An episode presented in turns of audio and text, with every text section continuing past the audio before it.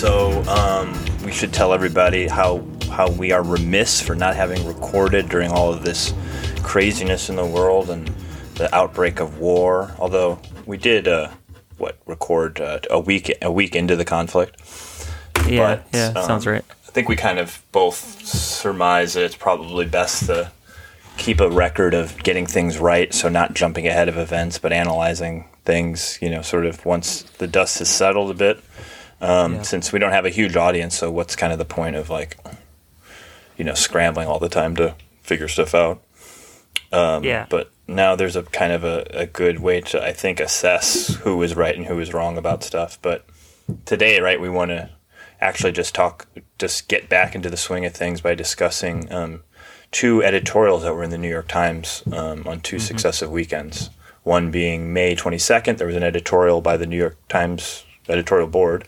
And then the following weekend, um, Joe Biden himself or his aides penned a um, op-ed as a kind of quasi-response to that and a kind of clarification of, um, well, what the U.S. will and will not do in Ukraine. And so we wanted to discuss Yeah. that and in the context of what the likely trajectory of this conflict is.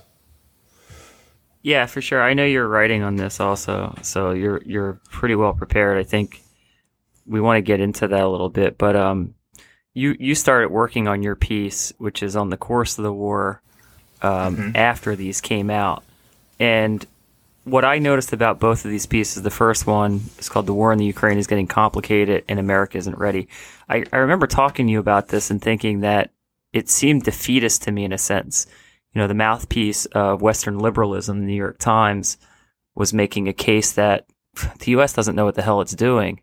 And there's a real danger that they're going to push Russia towards the abyss, really push the world towards the abyss. I mean, in, you know, this could be the most dangerous moment in the war.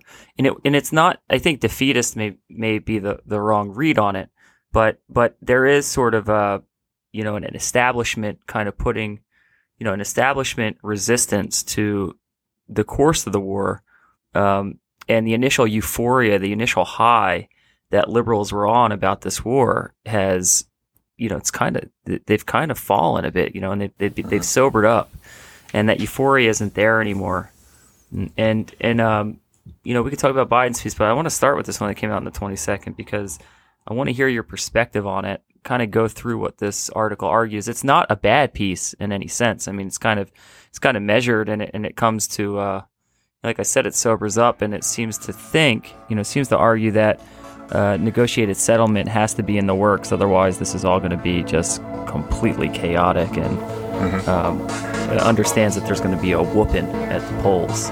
Yeah. So, yeah. So, why don't you walk us through a couple of the arguments in the piece and uh, kind of riff on that?